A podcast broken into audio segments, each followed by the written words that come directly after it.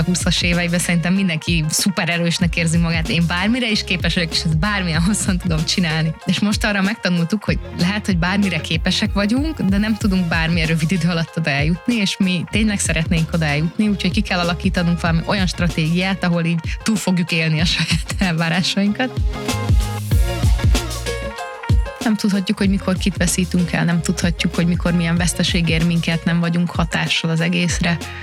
Mi csak itt vagyunk, és várhatjuk az esőt, ami vagy jön, vagy nem.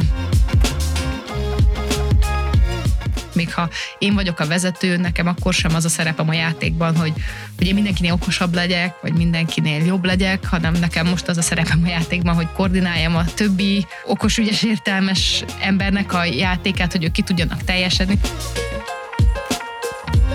Comfort Zóna Podcast. Beszélgetések technológiáról, innovációról és az emberekről, akik ezek mögött vannak. Üdvözöljük a kedves hallgatóinkat, ez itt a Comfort Zóna Podcast legújabb adása. A hétköznapokban szoftverekkel, hardverekkel, ipari informatikával foglalkozunk a Comfort csapatával, de új podcast sorozatunkban olyan vendégekkel ülünk egy mikrofonhoz, akiket valamilyen okból érdekesnek, izgalmasnak találtunk ahhoz, hogy kitöltsünk velük egy órát, vagy akár még hosszabb beszélgetést is, és különböző érdekes témákat járjunk együtt körbe. A mai napon itt van velünk vendégünk, Fazekas Barbara, aki a Bobcat Coding alapító tulajdonosa. Sziasztok, én is sok szeretettel köszöntök mindenkit, és köszönöm a meghívást. Műsorvezető társam ma is Bóna Peti. Sziasztok, én is köszöntöm a hallgatókat, és én is köszönöm a meghívást, Elgi. Én pedig Szentléleki Szabó Ágnes vagyok, és megpróbálom a mai adásunkat is egy kicsit kordában tartani és terelgetni a témákat, hogy minél izgalmasabb beszélgetés kerekedjen ki. Barbie, a te nevedet sokan a Green Fox Academy-ből ismerhetik, ám nem ott kezdted a pályafutásodat. Én nézegettem, hogy milyen referenciákkal rendelkezel, és azt a következtetést vontam le, hogy talán ez az oktatással, edukációval kapcsolatos érdeklődésed még valamikor oda vezethető vissza, amikor a TEDx Danubiának lettél egy programkoordinátora. Jól gondolom ezt, hogy talán itt érezted meg először azt, hogy milyen, amikor széles plénumokat edukálhatsz, milyen, amikor elősegítheted azt, hogy a tudás azt terjedhessen. Igen, ezt szerintem az önéletrajzomból nagyon jól értetted meg. És a TEDx volt az első ilyen munkahelyi tapasztalat, de valójában ez oda eredeztethető, hogy én egy ilyen több generációs pedagógus családból jövök, és kb. abban nőttem fel, hogy az anyukám, meg a nagymamám, meg a nagynéném mindig arról beszélnek, hogy mit lehetne jobban csinálni az iskolában. Csak aztán engem nem engedtek pedagógus pályára, és akkor... Miért nem? Hát felmérték a realitását ennek a, ennek a szakmának, és tudták, hogy nem tudnának engem támogatni, és azt mondták, hogy válaszok olyan szakmát, a, ami, ami tudja biztosítani azt, hogy, hogy, hogy megálljak a saját lábamon, bármilyen kegyetlenül is hangzik ez, pláne már a mai helyzetben, de sajnos most már eltelt azóta a pályaválasztásom óta egy jó 18 év, és nem úgy tűnik, hogy tévedtek. Úgyhogy így lettem közgazdász. Marketing és kommunikáció szakon végeztél? Így van, és aztán egy pár év után jött, hogy ezt a kettőt hogy lehetne kombinálni, és akkor így jutottam a TEDx Danubiához, és aztán így folytatódott tovább.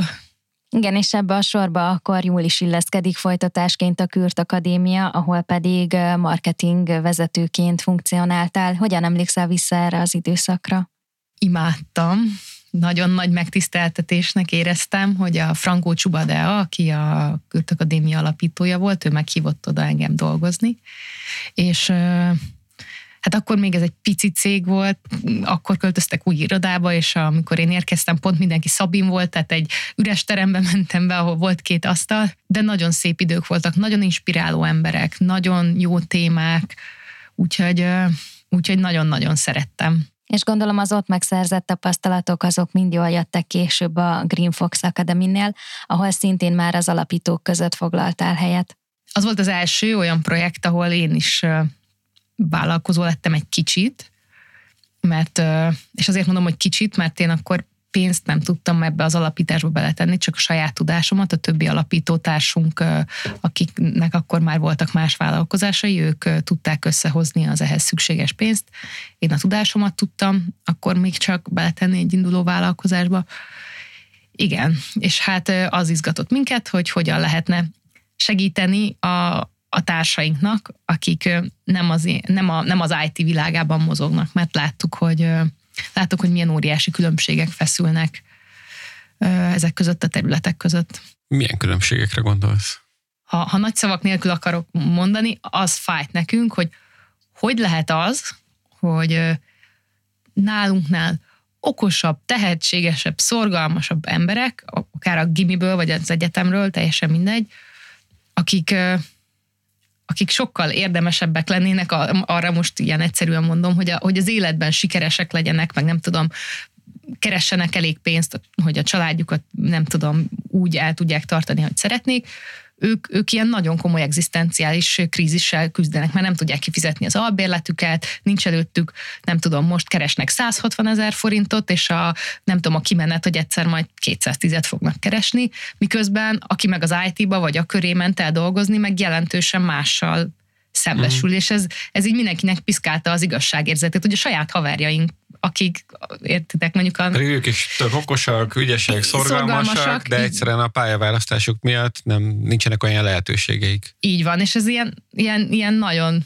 mindenkinek piszkálta az igazságérzetét, uh-huh. és azon gondolkoztunk, hogy az, hogy az IT-ban van a legtöbb, vagy, vagy nagyon sok erőforrás, azon nem tudunk változtatni, de azon tudunk változtatni, hogy, hogy, hogy ők átkerüljenek erre a TFR-re, és ez bármennyire nem jó, hogy így van, de a rövid távú megoldása ez, hogy... Gyakorlatilag egy ajtót nyitottatok nekik egy másik igen. lehetőség felé. Igen, igen, igen. Én még ebben látok egy olyan aspektust is, hogy vannak, akik kifejezetten az IT felé orientálódnak, és ilyen irányban indulnak el a felsőoktatási tanulmányaikat illetően, és el is kezdik mondjuk az ELTE, a BME, az Óbudai Egyetem, vagy különböző felsőoktatási intézmények kurzusait, különböző szakokon, és hogy az első fél év, első két fél év megpróbáltatásai és olyan irányú, kevésbé gyakorlatorientált, főleg elméletre fókuszáló, rengeteg szórótárgyal, és rengeteg olyan, hát ismerjük szerintem mindannyian a környezetünkből az elmondásokat, hogy milyen megpróbáltatások vannak, hány szórótárgyon kell átverekedniük magukat, hány olyan tárgy van, aminek csak messziről van köze ahhoz a mindennapi munkához, amit egy programfejlesztő, szoftverfejlesztő végez, és hogy igazából szerintem nekik is a programozó sulik nyújtanak egy olyan alkalmat, hogy kilépjenek ebből a akademikus világból, és tényleg ilyen gyakorlatorientált képzéseken csak arra fókuszáljanak, amit később a munkaerőpiacon, a mindennapokban hasznosítani tudnak. Mert én értem, hogy egy felsőfokú végzettséggel rendelkező diplomás szakembernek szüksége van elsajátítani azokat a tárgyakat, és át kell mennie azokon a megpróbáltatásokon, vizsgaidőszakon, stb., hogy ezt a diplomát kiérdemelje, de lehet, hogy ez a befektetett energia, ez nincs arányban azzal, hogy a végén szereze vajon több tudást, mint az, aki egyből már a programozás közepébe vág, és azt mondja, hogy kifejezetten erre fókuszál. Hát engem is egyébként eléggé megpiszkált ez a téma, mert amikor uh, ugye betörtettek, mint Green Fox Academy, meg ugye más uh, nagy nevű cégek is bekerültek erre a, a szoftversulis piacra, akkor olyan heves viták voltak azzal kapcsolatban, hogy lehet-e valaki, nem tudom, pégből, vagy angol tanárból, vagy építőmérnökből egy négy és fél, vagy négy és fél hónapos, vagy egy éves képzés után szoftverfejlesztő, vagy informatikus, vagy ahhoz kell a diploma, és hogy így akkora viták voltak ebből, nyilván a szociális médiában kommentháborúk, de a cégen belül is, hogyha visszaemlékszem erre nagyjából én öt évvel ezelőtti időszakra, hogy mint hogy most ki a jobb focista, Messi vagy Ronaldo, ez egy ilyen örök kérdés volt a, a bizonyos körökben, és meg még a mai napig is rettenetesen sokat lehet erre vitázni, de hogy egyszerűen sosem lesz igazából erre a válasz, hiszen attól még, hogy valakinek van egy, nem tudom, villamosmérnöki vagy informatikai diplomája, attól ő még nem lesz jó a szoftverfejlesztő, és bárkiből lehet egyébként. Nálunk dolgoznak többen is olyanok, akik szoftversodiból vagy bootcampből jöttek át, és igazából elképesztően ügyesek, de mire igazából ki akarok lyukadni így a, a hosszú reakció után, hogy nekünk az a tapasztalatunk, hogy azok akiknek már volt egy életük, már felépítettek egy karriert, és azt maguk mögött hagyják, és kiúzzák maguk alól a talajt, az olyan fajta elkötelezettség, amiben olyan magas szintű motiváció van, hogy neki egyszerűen muszáj végigcsinálnia, muszáj, hogyha már elindult azon az úton, akkor egyszerűen végig kell menni rajta, ugye addig nincs jövedelme, még fizetheti a tandíjat, meg egyébként még a saját maga ellátását is, és aztán majd még el kell helyezkednie be ugye persze sokat segítenek ezek az iskolák, de hogy aztán fel kell építeni egy másikat, és hogy, hogy tényleg ez egy olyan fajta motivációt, ami szerintem nem jelentkezik feltétlenül akkor, amikor valaki egy felsőoktatási intézmény helyett, vagy közben félúton, vagy negyedúton választja azt a szoftverfejlesztő sulit. Itt rákapcsolódnék egy gondolattal, hogy vagy kettő, inkább ilyen, ilyen tényadat.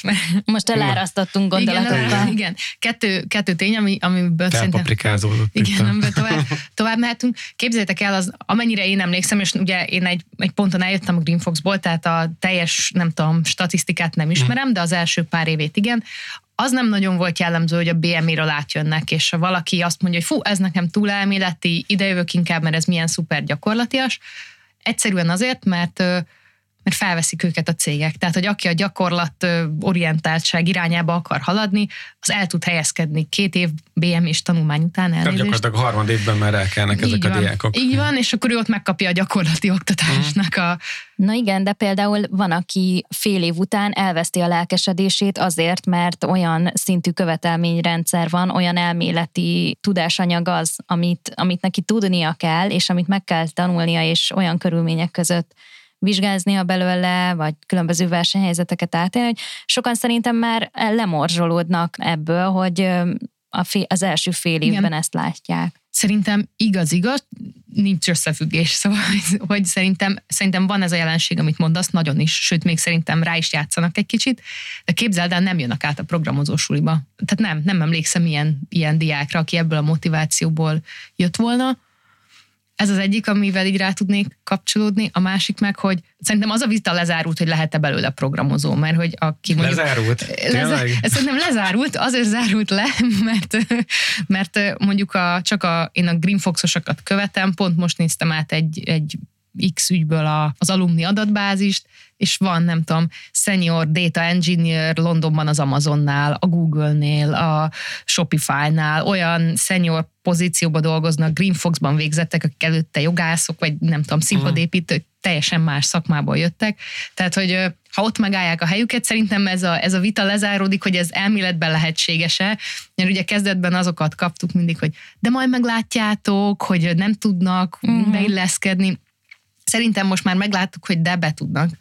Viszont, és itt lopom Kökény Tamás tojás üzlettársamnak a mondását a, a kérdésedre, hogy szerintem nem szabad, a, a bemenetkor nem szabad őket összehasonlítani, mert nagyon máshoz értenek, de mind a kettő fontos. A, a kódolós sulisak azok gyakorlatiasabbak, aki meg az egyetemről jött, ő meg több több elméleti háttérre rendelkezik, ami szintén nagyon fontos ahhoz, hogy valaki jó szenior szakember legyen.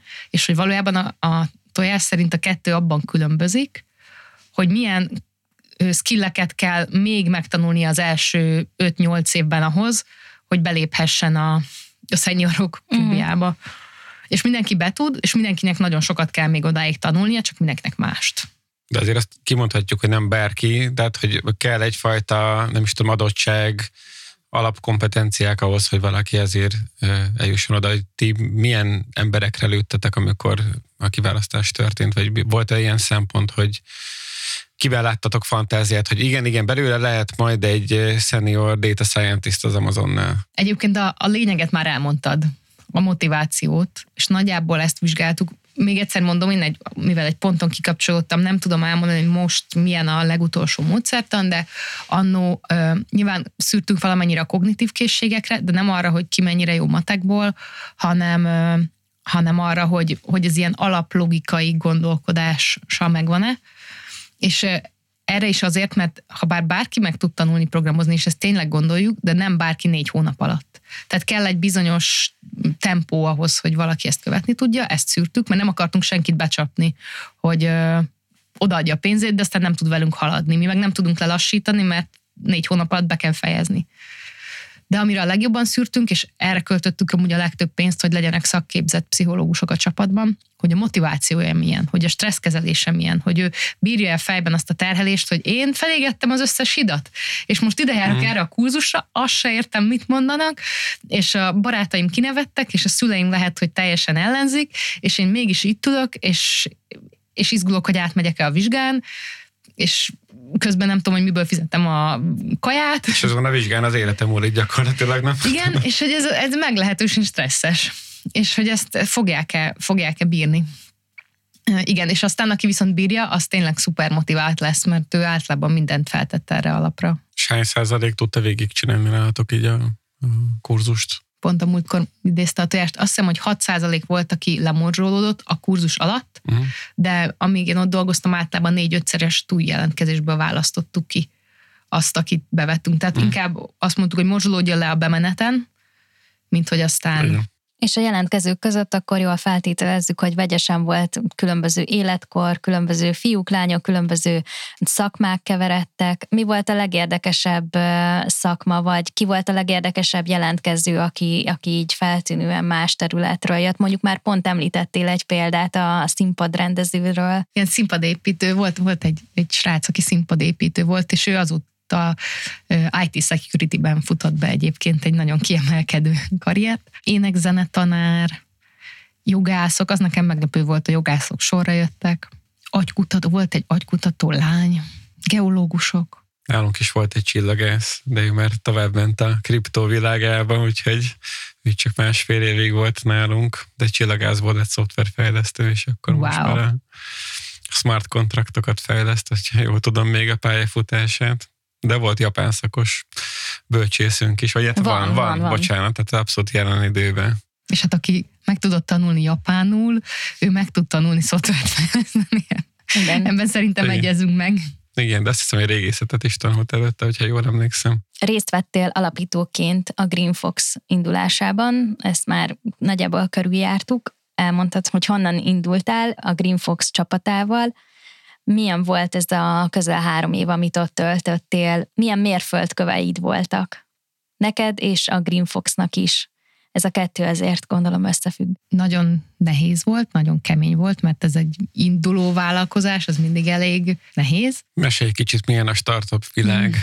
Szerintem amúgy ez nem volt egy startup. Nem? Ne, nem, szerintem ez egy induló vállalkozás. Azért Aha. nem volt szerintem startup, mert nem szorosan technológiai terméket fejlesztettünk, és a kezdetben nem, nem nemzetközi piacra fejlesztettük. Tehát szerintem ez egy induló magyar vállalkozás volt, de ettől még nagyon nehéz.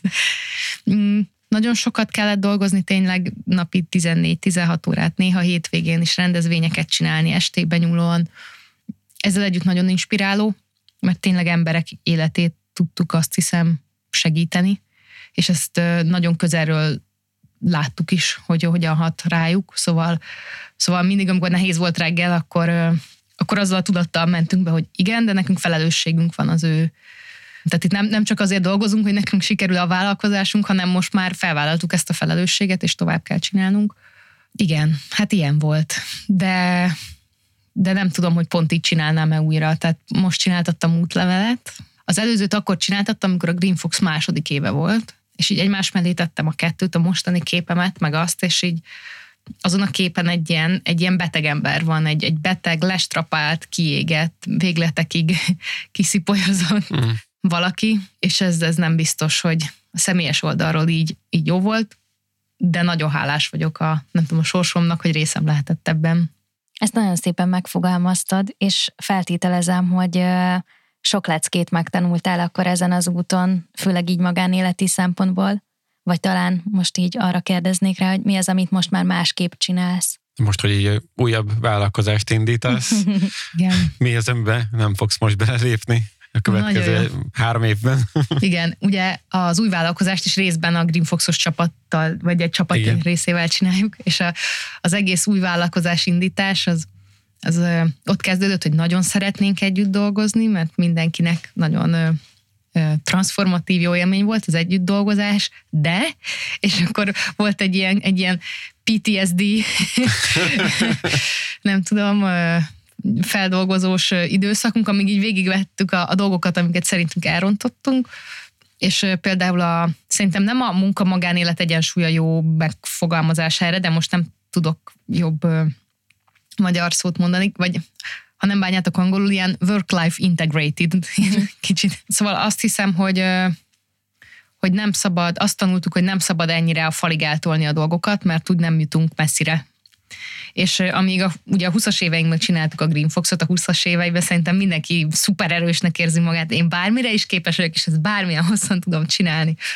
És most arra megtanultuk, hogy lehet, hogy bármire képesek vagyunk, de nem tudunk bármilyen rövid idő alatt oda eljutni, és mi tényleg szeretnénk oda eljutni, úgyhogy ki kell alakítanunk valami olyan stratégiát, ahol így túl fogjuk élni a saját elvárásainkat. Úgyhogy, úgyhogy nagyon kínosan ügyelünk arra, már talán néha viccesen is, hogy az egymás magánéletét, az egymás pihenését, mentális egészségét, azt, azt szem előtt tartsuk Úgyhogy ez az, amit máshogy csinálnánk, hogy most már figyelembe veszük a saját korlátainkat abban, hogy milyen haladási ütemet definiálunk. És mennyire igaz, hogy a Green Fox-ban teljesen 110%-on égtél, még ezzel egy időben elkezdődött a pályafutásod az IVS-nél is, ahol a munkaerőpiaci és oktatási munkacsoportot vezetted. Erről beszélnél egy picit, hogy milyen feladatként élted meg? Fú, nagyon összetett feladat volt. A munkacsoport vezetést egyébként azt, azt csak egy rövidebb ideig csináltam, talán 7 vagy 8 hónapig, de ugye abban a kontextusban úgy kerültem, hogy öt évig dolgoztam az elnökségben. És az nagyon tanúságos munka volt, egyébként tavaly tavasszal ért véget. Ott kezdődött, hogy az egyetlen női tagja voltam ennek az egésznek, és talán akkor az egyetlen, nem tudom, 35 évnél fiatalabb tagja. Nem elég, hogy nő, de még fiatal is. Igen, igen, igen. És hát ez, hú, ez, ez, ez, ez hordozott magában kihívásokat. Igen. igen. Akarsz róla beszélni? Nem. Okay. De hogy, hogy el kellett teljen egy kis idő, úgy érzem, amíg kialakult egy olyan jó dinamika ott a kollégákkal, hogy tényleg, tényleg jól tudtunk együtt dolgozni, mert azért itt mindenféle módon különböztünk, és én nem nem nagyon tudtam először, hogy hogy kell beilleszkedni egy ilyen, egy ilyen közösségbe, hogy én is jól érezzem magamat, meg a munkámnak is legyen értelme, meg, meg hozzá is tudjak tenni a közöshöz, ez tehát mindenki más valami nagy IT céget vezetett, és, és férfi volt, és már többsége ezer éve ismerte a, a, a mindenkit. A mindenkit is, és hát itt eltelt egy-két év, mire, mire úgy igazán megtaláltam a helyemet, de azt hiszem, hogy, hogy aztán meg nagyon jól megtaláltam a helyemet, és amúgy mindig ez van az ilyen közösségekben, hogy, hogy nőként bekerülni elég nehéz az elején, de ha türelmes az ember, meg én nem, nem tudom, nem szívjam erre, a, ahogy az elején, elején néha vannak a, vannak a dolgok, akkor utána meg nagyon jó dolgok tudnak kijönni belőle, meg nagyon, nagyon jó, nem tudom, munkaközösség tud kialakulni, úgyhogy én nagyon élveztem, és remélem még lesz olyan a jövőben, amikor újra hozzátehetek ehhez a, ehhez a közöshöz, mert nagyon, nagyon szép emlék. Nekem az a, az élménye, meg emlékem veled kapcsolatban, hogy általában azért elég vehemensen vetett bele magad a, a munkába, legyen az bármilyen projekt. Itt az IVS-nél ezt mennyire tudtad így kamatoztatni, vagy mennyire tudtál így lendületet vinni a, ennek a munkacsoportnak a működésébe? A munkacsoporttal is volt egy projektünk, igen, az egy munkaerőpiaci tünet térképkutatásnak hívtuk, ami elég jól sikerült, meg elég jól lett a sajtója. Igen, annak nagy visszhangja volt akkoriban. Igen. Akkor kezdtek el az emberek a, nem tudom, x tízezer informatikus hiányzik a piacról típusú szlogenekkel. Képzeld, az előtte volt. Az előtte volt? Az előtte volt három évvel. És annak is nagyon jó sajtója volt, Aha. és ha bár a munkaerőpiaci tünettérképkutatásnak azért egy picit más volt a, a hangsúlya meg az üzenete is, de mégis még annyira foglalkoztatta a piacot, hogy Összemosódik az összemosódott, igen, aha, igen, meg annak igen. kapcsán is oda nyúltak vissza, de végül is úgy voltunk vele ott a piáros csapattal, hogy se baj, ez ugyanolyan fontos cél az IVS-nek, úgyhogy ha ez érdekli az embereket, akkor mossuk össze a kettőt. Hát tudod, ez az egyszerű üzenet, ez, meg, ez marad meg az emberekben. Igen, igen, igen. Na, na szóval, hogy, hogy az lett, ez volt egyébként, emellett dolgoztam egy nemzetközi ösztöndíj projekten is, az volt talán a legnagyobb, ami, ami ilyen közös szellemi termékünk volt, ami, ami végül sajnos nem valósult meg, de azt hiszem, hogy, azt hiszem, hogy tudtam olyan projekteket csinálni, és még, még lennének is ötleteim, de lehet, hogy majd ez egy másik életszakasz. A tünet térképpel kapcsolatban nagyon felkeltetted az érdeklődésemet, és biztos vannak a hallgatók között is, akik még szívesen hallgatnának olyan konklúziókat, amiket ebből szűrtetek le, ha már nem pont az a legnagyobb tanulsága, hogy rengeteg szoftverfejlesztő és IT szakember hiányzik a piacról. Hú, most ezzel olyat kérdezel, amire nem biztos, hogy átfogóan tudok válaszolni, de például újra el kéne olvasnom, mert tényleg ez egy tanulmány volt, hogy, de az egyik biztosan az volt, ami megragad bennem, hogy egyrészt hiányzik a sok informatikus, igaz, mindenféle szintről, másrészt viszont hiányoznak a nemzetközi projektek. Tehát, uh-huh. hogy a legtöbb a magyar IT cég a hazai piacra tud értékesíteni, ami korlátos, és hogy... Ezt meg tudjuk erősíteni, mint hazai piacra dolgozó IT cég. Igen, egyszerűen a, a növekedés üteme, a bevétel nagysága, tehát hogy, hogy az, hogy, hogy néha ez a piac bizonyos szabályok szerint újra rendeződik, szóval Szóval nagyon kéne a nemzetközi piac, nagyon kéne, kellene a nemzetközi projektstruktúra, de nincs, és nem nagyon találják a fogást, hogy ezt hogy hozzák be. Például ez volt az egyik konklúzió, de volt vagy 12, úgyhogy... És a nemzetközi piac alatt nem azt értjük, amikor ide jön egy multinacionális vállalat, és akkor Budapesten nyit egy lányvállalatot, felszippantja a nagy mennyiségű informatikust és külföldre csinál projekteket. Tehát a, a nemzetközi piac alatt azt értjük, hogy akkor a magyar cég dolgozik, nem tudom, külföldi projekteken saját erőforrásaival, és nem csak transformálja az erőforrást, ugye? Igen, pontosan. Tehát, hogy az a kérdés szerintem ebben a tünettérképben is, meg most az új vállalkozásunkban is, hogy megtanulunk-e volumenben nemzetközi piacra értékesíteni. Mert és ez csomóféle helyzetben előjön. Szerintem Magyarországon egyébként a digitalizációhoz, meg hogy, hogy jó nemzetközi exportot csináljunk ezeken a területeken, nem a mérnök szaktudás hiányzik, akármennyire is hiányzik az informatikus minden szintről hanem az üzleti tudás hiányzik. Nagyon-nagyon elmaradott az üzleti kultúránk, az üzleti képzéseink, az üzleti hagyományaink, és egészen egyszerűen nincsen, nincsen ilyen tudásunk. Ezt most, most tanuljuk ezeken a generációkon keresztül. Peti, és az IVS-ben te is egy munkacsoport vezetője vagy jelenleg is.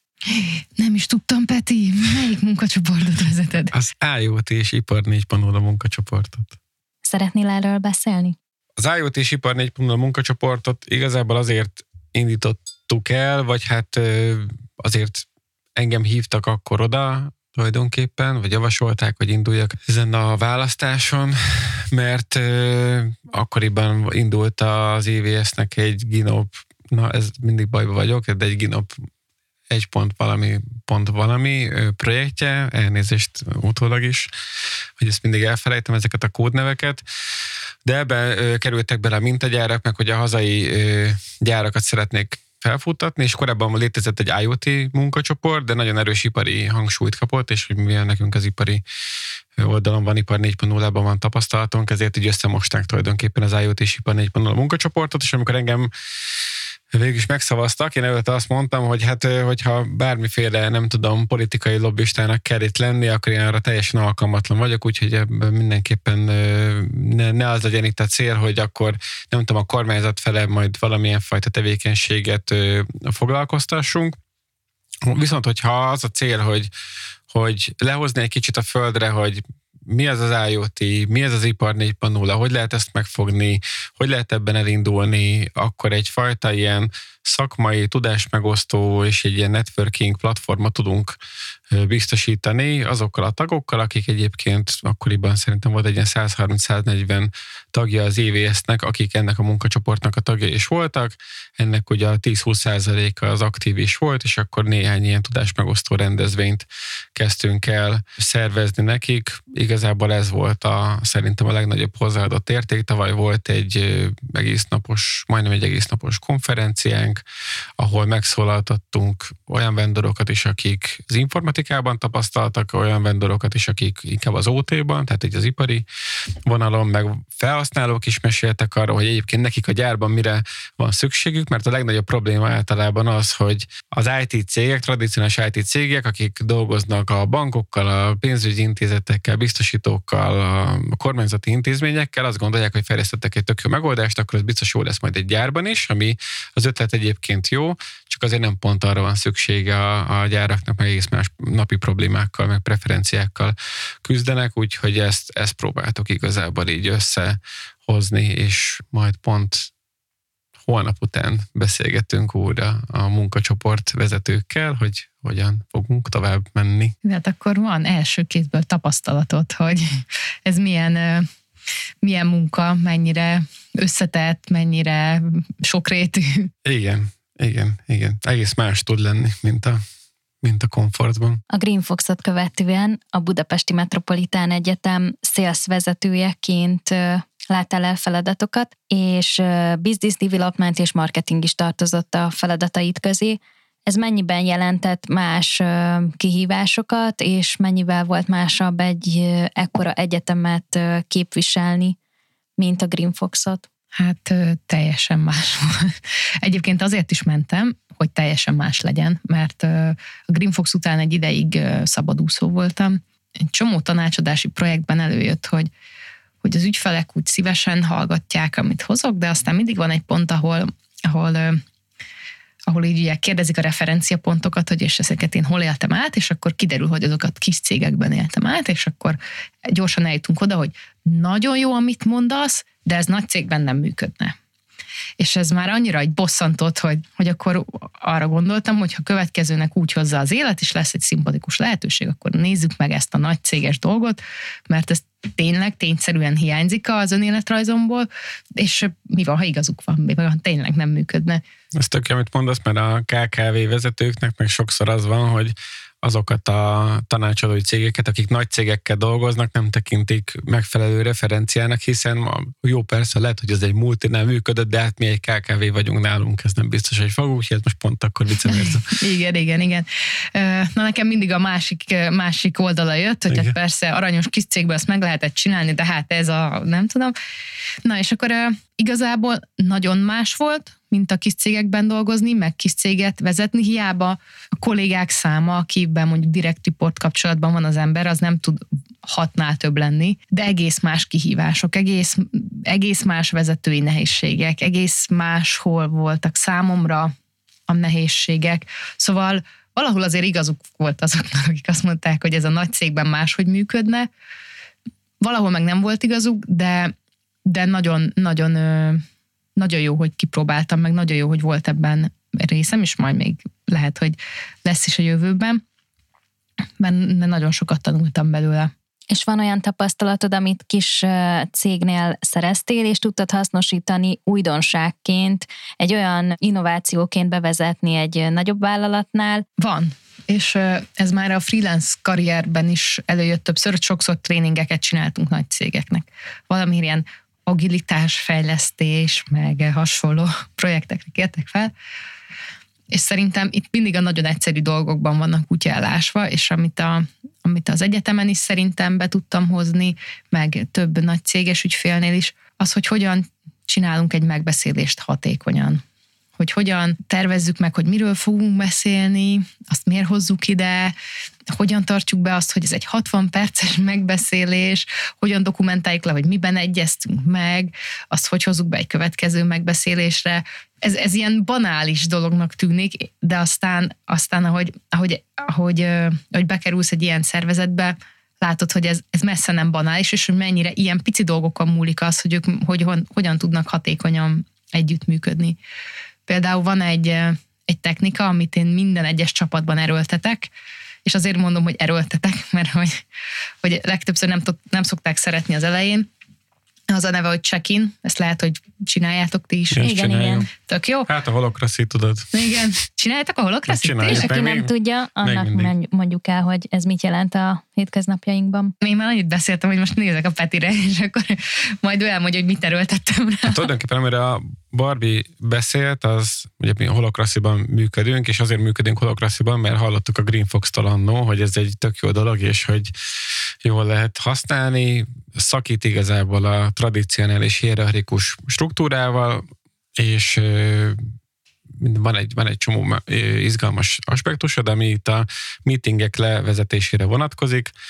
Tulajdonképpen a Barbie, amiről beszélt, az az, hogy ad egy struktúrát ezeknek a, a meetingeknek, és ez, ez a, ezek a meetingek egy check-in körrel kezdődnek, ami azért nagyon hasznos, mindenki egy kicsit elmondja, hogy hogy van, miben van, mennyire van ott, és akkor onnantól kezdve tudjuk, hogy kihez hogyan kell szólni, ki, nem tudom, kattog valami éppen a, a közben, tényleg mi is tarthattunk volna most egy check-in kört, így a podcast adás felvétel elején, hogy akkor ki hogy van, mennyire tud itt lenni, mennyire pörög esetleg valami máson, amit el kellene intéznie közben, és akkor ez egy tök hasznos dolog, hogy akkor így közelebb hozzuk magunkat, meg hát egy jégtörésnek is tulajdonképpen meg tud felelni.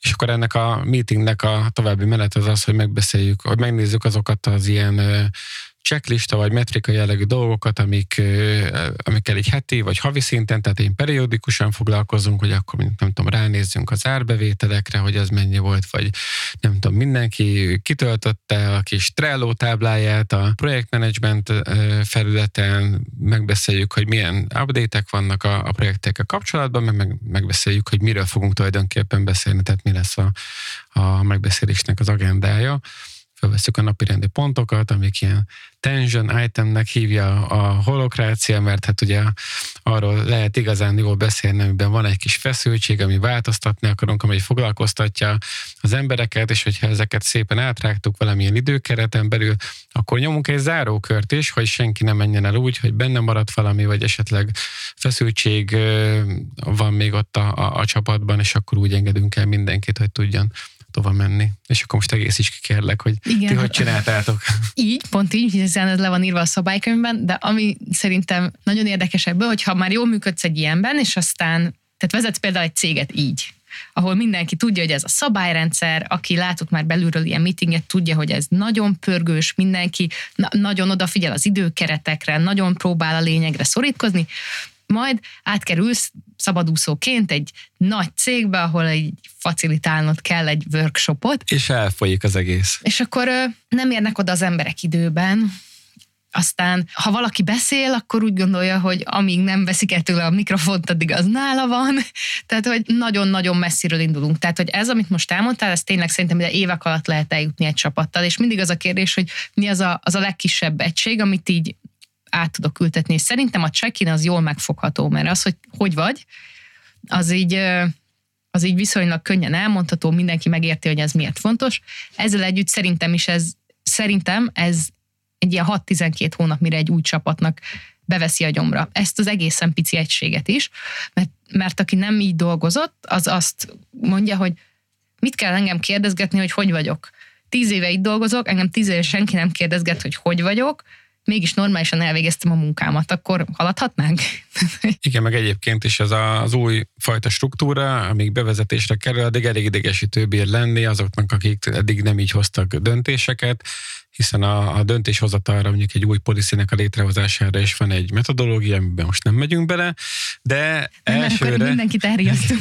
Igen, de ami, amikor így a, nekem az az élményem, hogy amikor a csapat átment ezen, tényleg kinkeserve sem, mert hát egyébként is a változást nem szereti senki, de tényleg idegörlőbb bír lenni, hiszen mindig azt mondják, hogy tehát ezt öt perc alatt is megbeszéltük, megbeszélhettük volna, miért kellett erről fél órát így évődni, akkor meg ugye mindig az a válasz erre a kérdésre, hogy jó, de két éve nem beszéltük már meg, két éve probléma volt, ez csak senki nem foglalkozott vele, és egyébként meg amikor utána mondjuk ezen a keretrendszeren kívül próbálunk megbeszélni valamit, és nem ragaszkodunk ahhoz, hogy tartsuk ezt a struktúrát, akkor pedig órákig beszélünk arról a témáról, anélkül, hogy bármilyen döntésre jutnánk. Arra meg lehet picit kérdezni tőled, hogy ugye alapítója voltál a, a Green Foxnak, és hogy a, hogyan történt ez a, vagy miért történt ez a, ez a váltás, mit lehet erről tudni, vagy lehet erről tudni, vagy, vagy inkább ugorjunk.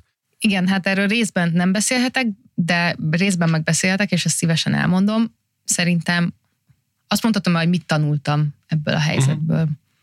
Amikor ezt elkezdtük, akkor 20, én 27 éves voltam. Családomban nem volt másik vállalkozó, nem láttam ilyenre példát, és ami a legfontosabb tékövéjem, amit tanultam, hogy a vállalkozást is tanulni kell, és az nem lesz elsőre, tehát hogy így nem tudod elsőre eltalálni. És én ott egy olyan kezdeti felállásban álltam neki annak a vállalkozásnak, ami, amivel a mai eszemmel már nem állnék neki. De nyilván azért van a mai eszem, mert akkor vettem a bátorságot, és nekiálltam, és az akkor nem volt, nem volt egy okos dolog olyan feltételekkel elkezdeni, mégis nagyon hálás vagyok annak a lehetőségnek, hogy akkor ezt olyan formában mm, létrejött, meg hogy, meg hogy megadatott nekem, meg hálás vagyok a dolgokért, amiket ezen keresztül tanultam, de ha ma jönne pont ugyanez a struktúrájú lehetőség, akkor semmilyen körülmények között nem kezdeném el, vagy javasolnám bárkinek, hogy, hogy, hogy elkezdje. Szóval ez egy ilyen rókafogta csuka, hogyha az nem lett volna, akkor... Szó szerint. Igen, akkor, igen szó szerint így van. Tehát ha az nem lett volna, akkor ma ezeket ne, nem tudnám, és hogy, és hogy ezért ez az, amit elmondhatok róla, hogy az első vállalkozásból, tehát ez, ez ilyen a nehéz úton tanulja meg az ember a, a dolgokat, és ez egy, ez egy olyan út volt, de talán ez majd hozzásegít. Tehát amikor valaki belevág, úgymond így többekkel közösen egy vállalkozásba, akkor nyilván fontos a lelkesedés, hogy akkor fú, csináljuk és gyerünk, de hogy akkor azért legyünk egy picit észnél, hogy milyen feltételek mellett Igen. vágunk ebbe bele, a, Igen. arra gondolsz? Mert sokféleképpen alakulhat a, a jövő. Ezzel együtt én sokszor kérdezik tőlem a barátaim, hogy és így nem bántad meg, és nem, nem bántam meg. Így, így nagy, igazából én nagyon hálás vagyok a minden, minden utána történt dologgal együtt, hogy ebben részem lehetett. Mint Edith, Edith Piaf. És akkor meg is érkezünk a jelenhez, Bobcat Coding, Engem az is érdekelne, hogy ugye marketingesként végeztél, és itt most megint arról beszélünk, hogy egy brandet kell építened, egy márkát. Engem érdekelne a névválasztás is, az is, hogy a napjaidban most mennyi arányban fókuszálsz marketingre, vagy mint marketing szakember mennyire tudod elengedni, hogy ezt esetleg ebben a feladatkörben más teljesedjen ki, mennyire vagy szigorúan az alapítója, és szemléled egy kicsit fentről, a folyamatokat. Hogy néz ki most egy napod? Talán onnan kezdem, hogy én marketinges vagyok. Ez egy ilyen marketinges asztal, mindannyian azt tanultunk. Igen, de, de te is? Igen. Abszolút. Úristen. Most a Barbie nagyon elkerekedett szemekkel Úristen. néz rám. Barbie, mit gondoltál erről, majd mi vagyok? Villamos Abszolút nem vagyok az. Én Kor... a Duna túloldalán tanultam. Mármint, hogy a, a BME-hez képest. Corvinus Marketing? Az. Wow, wow. Peti. Na most szemtanúja lehettem egy olyan pillanatnak, amit interjúkban szoktál emlegetni, hogy e, rácsodálkoznak emberek arra, hogy nem egy szoftverfejlesztő vagy, nem egy villamosmérnök, stb. De apukám villamosmérnök volt, ha ez számít. Lehet ez, ez kiérződik a sorok közül. Szóval akkor a marketinges kerekasztalra rákapcsolódva, én itt most töredelmesen bevallom nektek, hogy én nagyon nem szeretek marketinges lenni, de ez egy olyan terület volt, amikor választani kellett szakirányt, hogy senki nem szélszigazgató lesz az egyetem után. És azt szerintem nagyjából jól sikerült felmérnem, hogy kell választanom valamilyen területet, amit, amit egyébként jól meg tudok csinálni, hogy eljuthassak oda, ami én igazából szeretnék lenni, szélszvezető vagy ügyvezető. És a, a marketinges út az egy, egy nagyjából jó vonal, ugye látjuk a Peti is mhm. marketinges volt, és milyen sokra vitte. szóval, szóval én ezt az utat választottam magamnak, és például a, a pályám elején hosszú-hosszú évekig én szövegeket írtam, rendezvényeket szerveztem, kreatívokat szerkesztettem, amit nem mondom, hogy nagyon utálok, de semmiképpen sem szeretek szöveget írni, például azt, azt kifejezetten nem. De úgy voltam. Mond... De az Ági szeret. De az Ági szeret, nagyon jó. Úgyhogy Úgyhogy ha rákapcsolódhatok oda, hogy... Majd megadom a telefonszámomat. Szuper. Szóval nekem ezek mind olyan évek voltak, amikor én, én szorgosan tettem, amit tennem kellett, azért, mert tudtam, hogy van ezzel egy hosszabb távú célom, de nem gondolom, hogy én írnám a legszebb szövegeket, vagy a, én tudnám csinálni a legjobb kreatívokat stratégiát szerintem ügyesen tudok csinálni, meg mind, amit alá kell tenni, azt meg tudom csinálni, mert megtanultam, és nagyon jó minőségben megtanultam, ezért lehettem szerintem egy idő után marketingvezető, meg, meg, meg egyre nagyobb csapat vezetője, de ha arra a kérdésedre válaszolok, hogy milyen könnyen adnám ki a kezemből, Hát ha elérnénk oda, hogy fel tudom venni az első marketingest, én aznap kiadom az összeset a kezemből. Ágit nem adjuk. Jó meglátjuk. szóval... De akkor igazából a, a, tehát amikor marketingesről beszélsz, akkor azért nem elsősorban a marketing stratégiáról, ami azért egy tök fontos része a cég alapításnak, ja, hogy akkor meghatározni a víziót, meg hogy merre haladunk, és tényleg magát a terméket, hogy akkor ez egy majd kinek a milyen nem létező igényét fogja ö, kielégíteni, hanem inkább akkor az ilyen operatív marketing kommunikációs tevékenységekről, such as szövegírás, Igen. grafikai munkák és a többi rendezvényszervezés. Igen, mert hát a mar, nem tudom neked hány százalékban a stratégiaírásból áll az életed, és hány százalékban az operatív, de az utóbbit gyanítom. Szóval igen, a stratégiát azt szeretem, de, de szerintem egy, egy marketinges munkája az, az a stratégia 10% vagy 5, és egyébként pedig a, a megcsinálás, ahol meg egész más kompetenciák kellenek, mint a stratégia alkotáshoz. Most már a Barbie nagyon feldobta a labdát, úgyhogy akkor kérlek mondj egy százalékot. Nagyon el kellene gondolkodnom de szerintem nagyjából jól tippeltél. 10-20 százalékra mondanám. Igen. 10-20 százalék a kitalálós része, és akkor 80-90 a megvalósítós. Igen, igen, igen. Szóval itt a Bobcatsben nyilván én azt tudom az asztalhoz hozni, hogy a, a marketingben, salesben meg tudom csinálni, amit meg kell csinálni, meg ki tudom találni a stratégiát is, de, de nekem nem ez áll közel a szívemhez. Én, én én a sales részét szeretem, én szeretek megismerkedni az új cégekkel, szeretem megérteni, hogy mi történik velük, megérteni, hogy hogy tudnánk nekik segíteni, ráhangolódni az igényeikre, aztán azt közvetíteni a saját csapatomnak, én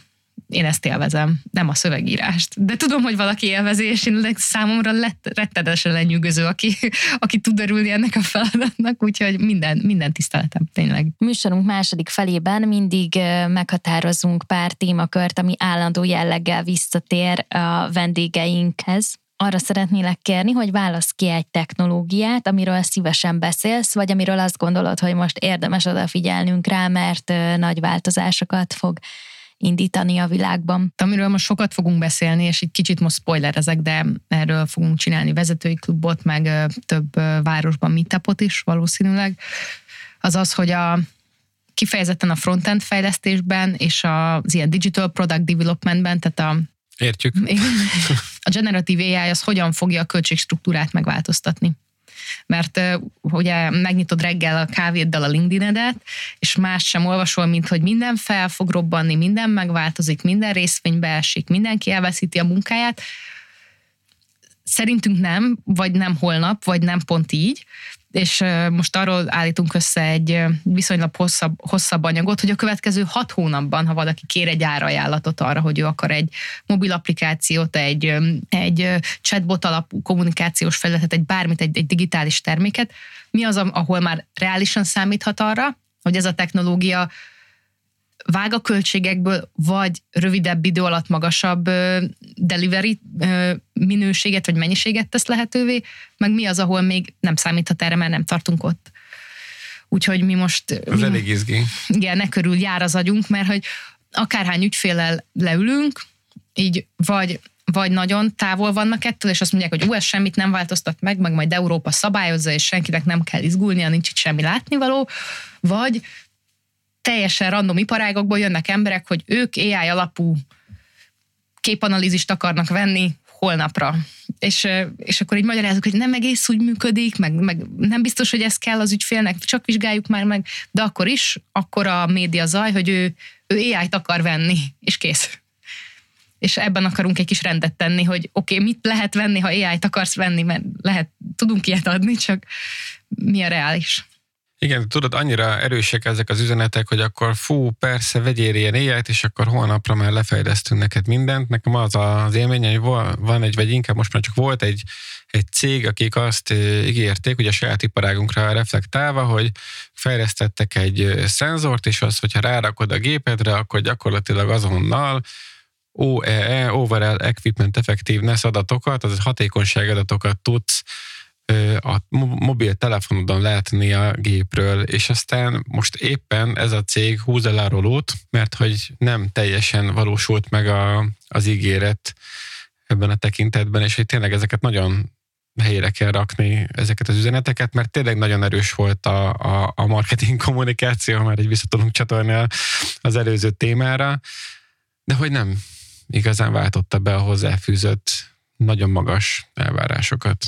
Közben meg szerintem az a realitás, hogy egyébként hat az iparágunkra, hát hogy, hogy is ne hatna, csak csak sokkal inkrementálisabban, mint ahogy a mm, szenzációhajház headline-ok elviszik a, az egészet. Tehát, hogy például egy egyszerű termékfejlesztésben is, mondjuk mondok egy példát, most lehet, hogy lesz egy olyan ügyfelünk, akinek egy builder.io nevű mm, platform fejlesztünk majd bizonyos részeket a, a termékébe, és ott igenis vannak olyan modulok, ahol már van egy beépített AI blokk, és ott nem kézzel kell beírogatni, és nem, nem tudom, favágó munkával kell azokat a részeket létrehozni a kódban, hanem azt már oda lehet automatikusan generálni. De például ebben a, ebben a case study ez nem azt fogja jelenteni, hogy az olcsóbb lesz az ügyfélnek, azt fogja jelenteni, hogy ö, rövidebb lesz a time to market. Uh-huh. Tehát lehet, hogy augusztusban ment volna a piacra, emiatt meg már július közepén tud majd a piacra menni. Szóval ilyen pici dolgok vannak, és ezek mind valósak, csak Igen. hogy... Igen, és a, a szóban forgó szenzoros cégből is egyébként, vagy hát nem feltétlenül belőlük, de mostanában több ilyen cég jött ki, akik egy kicsit másképp, egy kicsit több szenzorral fejlesztenek ilyen termékeket, és végül is az az irány tök jó volt, amit megcéloztak, de nyilván a, a realitás még egy picit messze volt attól, ami, ami ott volt a, a, az üzenet. És ha így beszéltél erről, egyébként nekem még a, a, az IP is eszembe jutott, hogy, hogy azzal, arról is fogtok-e beszélni ezeken a meetupokon, hogy, hogy akkor nem, erről nem, erről nem fogtok, mert nem, mert én, én... Ki, ki lesz akkor az a szoftver, amit részben generatív AI eszközök kell fognak majd fejleszteni. Igen, szerintem ezt senki nem tudja, még azt sem tudja, aki most állítja, de hogy én de beszélni legalább fogtok róla? Ne, nem, mert akkor, tehát hogy én nem tudom ezt megválaszolni. Uh-huh. Azt tudom, hogy, hogy ezt akarja a piac, és általában, amit az emberek meg akarnak venni, ezt így vagy úgy majd el lehet nekik adni, az nagyon, igen.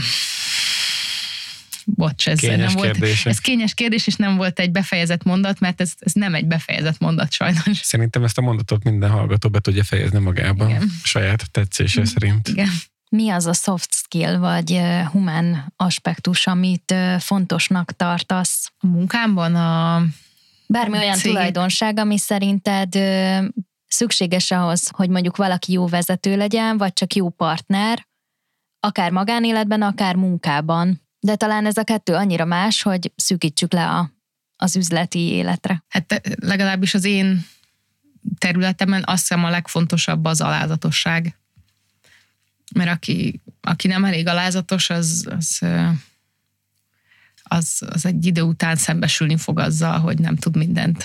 Ezt a szót sokan sokféleképpen használják, de hogy hogyan értelmezed, számodra mit jelent az alázatosság? Számomra azt jelenti, hogy, hogy ismerni a saját korlátaimat, elfogadni azt, hogy, én valamihez értek valamennyire, és ez egy dolog a tízezerből, a többi 9999-hez meg nem értek, ahhoz meg valaki másért, és hogy így kell együtt dolgoznunk, és hogy mi az én szerepem a játékban, és még ha én vagyok a vezető, nekem akkor sem az a szerepem a játékban, hogy, hogy én mindenkinél okosabb legyek, vagy mindenkinél jobb legyek, hanem nekem most az a szerepem a játékban, hogy koordináljam a többi okos, ügyes, értelmes embernek a játékát, hogy ők ki tudjanak teljesedni, szóval, hogy, hogy egy ilyen egy ilyen szolgálat, egy ilyen helyi értéken való kezelése a dolgoknak, valami ilyesmi. Vagy nem vagy se több, se kevesebb, hanem az a te dolgod, hogy akkor nem Igen. tudom, döntéseket hozzá, vagy koordinálja bizonyos folyamatokat, és akkor mindenki teszi a saját dolgát? Így? Valami ilyesmi, uh-huh. igen. Igen, igen. Mi volt a legtanulságosabb vezetői kihívás, ami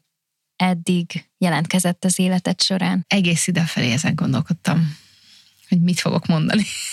Igen, már ugye a kérdéseket elküldtük előre a Barbinak, mint minden podcast vendégünknek. Ezt az 5-6 kérdést, igen. amit itt a második szekcióban szoktunk. Igen, nagyon, ja, ezeket igen. Nagyon trükkösek voltak. Köszönöm, igen, igen, igen. Szóval melyik volt a legtanulságosabb?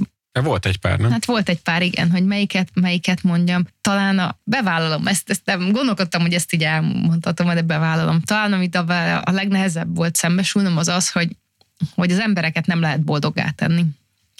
És én több csapatban többször nekifutottam annak, hogy de majd sikerül. Mert eddig azért nem voltak olyan általánosságban vidámak, vagy nem érezték jól magukat, mert hát tényleg ez meg ez rosszul volt struktúrálva, és így meg így nem voltak tisztek a feladatok, és majd most itt vagyok én, és akkor majd én, én megláttam ezt a problémát, és én majd szépen struktúrálom, és amiket mondtak, hogy nekik rossz, azt majd megoldom, és akkor az jó lesz, és akkor majd mindenki jobb kedvű lesz, és egy jobb hangulatban megy a munka.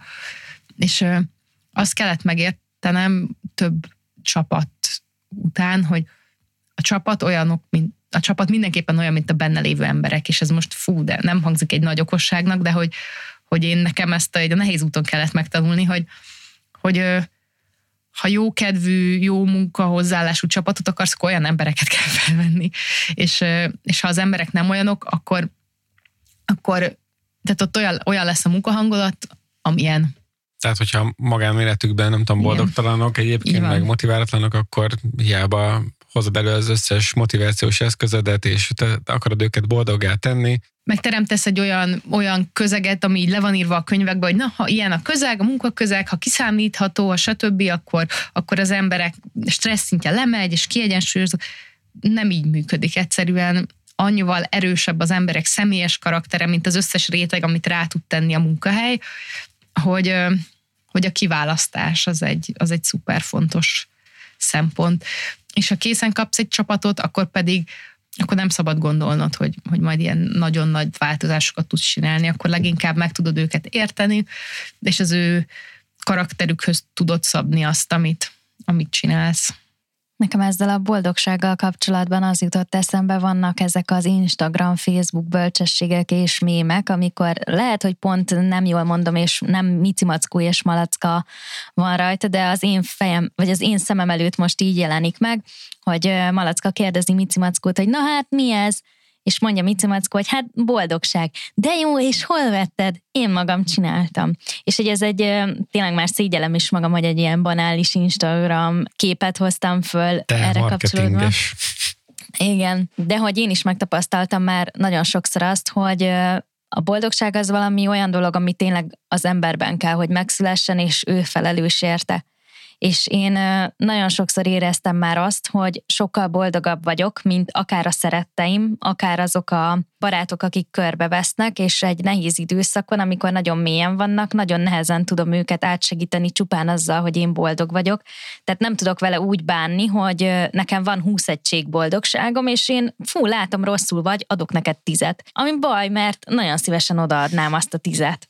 De sajnos nem így működik. És hogy ez egy tényleg egy olyan út, amit be kell járnia mindenkinek, hogyha szeretné elérni, nem fogja megkapni másoktól. Szerintem erre az osztálytalálkozók talán a legjobb példák, amikor a, az ember leül tök jó kedvűen, és akkor jönnek azok a, azok a volt osztálytársak, akiknek nem tudom, szara munkájuk, éppen elváltak, nem tudom, egy csomó ilyen problémájuk van, mert ugye egyébként miről szól egy osztálytalálkozó, hogy akkor nem tudom, látok, hogy szokott ez lenni, de megyünk Nálatok egy már kört. válnak? Hány éves vagy?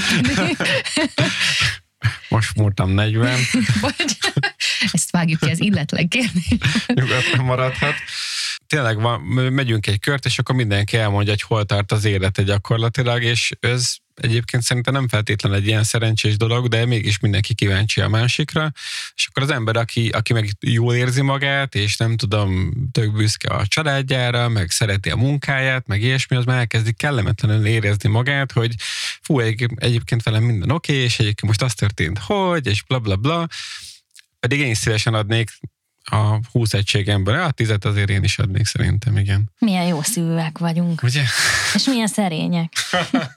arra is szoktuk kérni a vendégeinket, hogy választanak ki egy művészeti alkotást, ami teljesen mindegy, hogy a művészet melyik ágáról érkezik. Lehet ez egy irodalmi alkotás, egy festmény, bármilyen zene.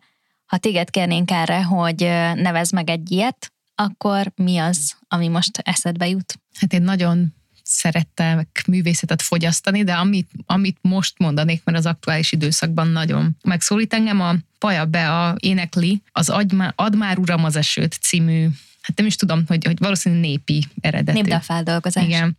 És hát szerintem, ha ezerszer nem hallgattam meg az elmúlt három évben, akkor egyszer sem olyan hatással van rám, annyira valamilyen a szférákat összekötő ereje van annak a, annak a dalnak. Miről szól számodra ez a dal? Hát, hogy mennyire mennyire kicsik vagyunk mi emberek, mennyire részei vagyunk egy nagyobb körforgásnak, mennyire... Esendőek vagyunk? Mennyire esendőek vagyunk, mennyire nincs is igazából hatásunk a körülöttünk lévő világra, mennyire, mennyire szeretnénk azt gondolni, meg azt érezni, hogy, bizt, hogy biztonságban vagyunk, hogy mi alakítjuk azt, ami velünk történik közben meg, közben meg nem, és aztán imádkozhatunk az esőért, és ki tudja, hogy ott van-e az, akihez imádkozunk, és úgy egyáltalán, hogy, hogy Igen, az esendőség meg, hogy mennyire, mennyire nem vagyunk kontrollban, és ez, ez egyszerre ijesztő, és másrészt meg nekem megnyugtató, hogy... Annyi kiegészítést azért kell tennem, hogy nem is biztos, hogy ez egy népdal feldolgozás, lehet, hogy, hogy ez egy műdal és valakinek a szerzeménye, de valóban nagyon szépen levezetted, hogy milyen következtetéseket vonhatunk le az üzenetéből. Gondolom a három év az lehet, hogy a Covid-del is összefügg egyébként, mert bennem az azért a, hozott ilyen érzéseket, amikor ez az egész sztori beindult. Igen, Covid is, meg velem sok minden történt így a személyes életemben az elmúlt három évben, ami, ami, ami nekem rosszabb volt, mint a Covid, úgyhogy, oh. úgyhogy én nekem, nekem ezért ez nagyon rímel arra, hogy nem tudhatjuk, hogy mikor kit veszítünk el, nem tudhatjuk, hogy mikor milyen veszteség ér minket, nem vagyunk hatással az egészre. Mi csak itt vagyunk, és várhatjuk az esőt, ami vagy jön, vagy nem. Aztán sodródunk az árral. Így van. Már többször is mondtál olyan történetet, ami során azt érezhettem, hogy kiléptél a komfortzónádból, de ha ki kellene választanod, ki kellene emelned egy ilyen történetet, akkor melyik lenne az? Erre rögtön tudtam, hogy mire fogok válaszolni.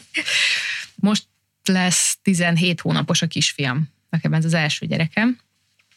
És hát onnantól, hogy terhes lettem, gyakorlatilag így most kezd kipörögni ez a komfortzónán kívüli élmény, én, én eleve nem vagyok egy, egy ilyen nagyon ősanya típus, tehát én, nem, én szerettem volna gyerekeket, de nem erre készültem így kislánykorom óta, de ezzel együtt nagyon örültem, amikor odaértem az életben, meg amikor ezt így eldöntöttük a férjemmel, és akkor viszont így átszellemültem, és akkor terhes lettem, és onnantól kezdve az emberek elkezdték az olyan brutális határátlépéseket, amire, tehát azért volt egy komfortzónán kívüli élmény, comfort zóna. nem véletlen ez a műsor címe. Igen, mert egyszerűen nem voltak a fejemben szókapcsolatok, hogy hogyan kell egy ilyen helyzetet kezelni. Mondjuk, mondok példát. Mint hogy... ahogy a, az, az üzletvitelt, üzleti tevékenységet sem tanítják rendesen az iskolában, az sem, hogy hogyan kell kezelni a határát lépő idegeneket, családtagokat, barátokat egy gyermekvárás során, ugye? Így van, tehát hogy, hogy mi azon, tehát ne, nem akarsz vele durva lenni, de mégis olyan durván átment a határodon, hogy hogy azt már mégsem hagyhatod, és akkor mit kell mondani? És és hát csak néhány példa, tehát az nyilván Peti, te a feleséged, de láttad, vagy nem tudom, neked vannak a gyermekeid, akkor majd, akkor majd, a, készít. majd készít, de hogy tehát onnantól, hogy az idegen emberek az utcán oda jönnek, hogy ö, miért van kólás doboz a kezedben, mert hogy te nem tudtad, hogy terhesen azt nem lehet inni, és akkor még így kezdetben én, én úgy gondoltam, hogy hát jeles tanuló jó kislány, elővettem a mobilomat, és megmutattam nekik a releváns tanulmányt, hogy 200 mg koffeint lehet fogyasztani, és ebben a 330 ml-es kólában ebben csak nem tudom én mennyi van, és ne tessék izgulni, mert ezt ittam ma még csak, és akkor még ennyi van hátra. Tehát, hogy kezdetben elmagyaráztam, aztán rájöttem, hogy senkinek semmi köze hozzá. A kedvencem az volt, amikor amikor valahogy ugye a social médiában kiraktam egy ilyen kismama fotót először és utoljára egyébként emiatt, egy olyan is, egy kedves régi ismerősöm, akivel legalább tíz éve nem beszéltünk, írt egy üzenetet, hogy nagyon gratulál, nagyon örül, és azt szeretném mondani, hogy ha egészséges kisgyereket akarok, akkor három-öt éves koráig mindenképpen szoptassam, mert ha nem szoptatom addig, akkor elkezd, és akkor írt egy hosszas listát, de tényleg hosszú évek óta nem beszéltünk, hogy akkor milyen borzalmas dolgok fognak történni a kisgyerekkel, és ott ültem, olvasom a férjemnek, hogy mi történt, és, és, és egyszerűen nem értettem, hogy, hogy hogy juthattunk ide, hogy valaki a semmiből ír nekem egy jó tanácsot az, arra vonatkozóan, hogy hogyan és meddig kell majd a kisbabámat szoptatnom, ami szerintem a totális intim szférám, és, és ez, ezekbe így bele kellett, bele kellett tanulnom. Akkor mondhatjuk azt, hogy az volt a komfortzónádból való kilépés, hogy oda beléptek sokan. Nem, hát az volt a kilépés, hogy őket onnan hogy kell kirugdalni. Mm. úgy, hogy azért ne legyen ilyen nagyon durva. Igen. Hogy nem úgy, hogy takarodjál, hanem úgy, hogy köszönöm szépen. Igen, pedig, pedig nagyon sok, most, hogy így, bocsánat, hogy erről beszélünk, de hogy annyira, annyira, annyira nagyon-nagyon-nagyon sok heves érzelmet generált bennem. Ez az egész ilyen kisgyerekes lét, terhes lét. Hát ezt megértem, mindenkinek van egy-két jó ötlete, amit is tart magában. Igen, meg rengeteg, rengeteg ítélkezés, rengeteg, és ugye mindegyik úgy kezdődik, a, mint a nem akarok beleszólniban, hogy persze nem vagyunk, nem vagyunk ugyanolyanok, én ezt tudom, de, de hát engem végül is zavarna, hogyha egy idegen nevelni a gyerekem. De hát, de hát nem vagyunk egyformák. Igen. Záró gondolatokként miket tudnátok megfogalmazni a mai beszélgetés alapján? Hogyha megengeditek, hogy kezdjem a kört, akkor én pont el is mondanám, hogy számomra így a legnagyobb felismerés volt, amit mondtál, és talán már tapasztaltam nagyon sokszor, hogy üzletpolitikában, üzlethez való hozzáállásban tényleg még mennyire sokat tanulhatunk, és különösképpen azért jutott ez eszembe, mert ismeretségi körömben ugye nagyon sokan foglalkoznak különböző művészeti tevékenységekkel, és tényleg nagyon fájdalmas és rossz látnom, amikor valaki nagyon tehetséges valamiben, és ezt a tehetséget nem tudja a széles plénum elé tárni, nincsenek eszközei ahhoz, hogy ebből profitáljon, ezt monetizálni tudja, és most persze nem arra gondolok, hogy mindenképpen forintosítani kellene a tehetségét, vagy azokat a művészeti tevékenységeit és alkotásait mindenképpen pénzé kellene tennie, amivel ő foglalkozik, de hogyha egyszer tényleg rááldozza az életét, felteszi erre a karrierjét, a szabadidejét, a mindenét, akkor egyébként tényleg mennyire nincs meg bennünk az a tudatosság, amit nem tudom, hogy akár már általános iskolában, de szerintem a négy év során középiskolában, meg aztán főleg kellene, hogy valahogy magunkba szívjunk, vagy jó példákat lássunk a szemünk előtt, hogy, hogy mégis azért, hogy működik az üzleti élet, hogyan tudok oda nem azt mondom, hogy betörni, talán az egy kicsit agresszív kifejezés, de hogy ott érvényesülni, és hogy milyen versenyre kell számítanom, milyen lehetőségeim vannak. Ezen én is elgondolkodtam, ahogy mondtad, hogy tényleg a Green Foxhoz is különböző szakterületről mentek emberek, és lehet, hogy ott is ugye szembesültek ezzel, hogy egyébként mennyit ér az a tudás, aminek ők a birtokában vannak, de hogy hogyan tovább. Igen. Tehát nem csak jó szakembernek, vagy jó művésznek kell lenni, hanem tényleg így, hát el is kell tudni adni. Igen. Mert különben kell tudni bánni vele, Igen. és ugye ez csak egy kiragadott példa volt, de hogyha egy bármilyen vállalkozást tekintünk, akkor ott meg ez fokozottan igaz. És én elbírom képzelni, hogy sok vállalkozás azért van kudarcra ítélve, mert egyszerűen nem találják a hangot, amit meg kellene ütniük ahhoz, azokat a lépéseket, amiket meg kellene tenniük ahhoz, hogy egy magasabb szintre tudjanak lépni, és, és egy nagyobb térfélen játszani. Ráadásul szerintem van egy ilyen kulturális kontextusa is ennek, amit mondasz, és nagyon egyetértek veled, ami pedig az, hogy mondjuk egy amerikai kontextussal összehasonlítva, ahol megmutatni, amit tudsz, beszélni arról, amit szeretsz, az nem, hogy nem ciki, hanem elvárás, és, és, és jó, és megdicsérnek miatta. Ha ha te Magyarországon túl sokat beszélsz magadról, akkor kérkedsz, akkor nem vagy elég szerény, akkor, tehát hogy, hogy van egy ilyen, egy ilyen kulturális réteg is, hogy egy valaki, aki ügyes a művészetében, ne tolja már túl azért.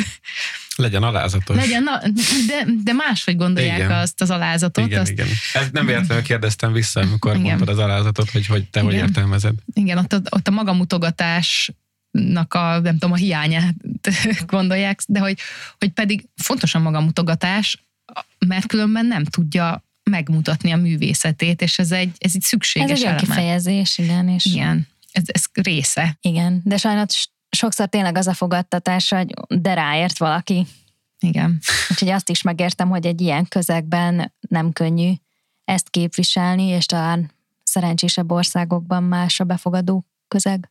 Nekem erre rácsatlakozva talán az lenne így a záró gondolatom, és azon kezdtem el gondolkodni, hogy én ugye bele születtem úgymond a vállalkozásba, tehát a Conforce az már 19 éve létezett, akkor, amikor én oda kerültem, és hogy nekem nem volt ilyenben részem, hogy akkor így alapítani, és akkor leülni, és kitalálni, hogy akkor most mit is kezdünk magunkkal, és egy egész más dolog az, hogy, hogy beleülsz valami kézbe, amit szintén érintettünk egy ilyen témát, hogy ott van egy kész csapat, és akkor nyilván azt tudod formálni, meg tudsz ráhatással lenni. De hogy ez egy egész más műfaj.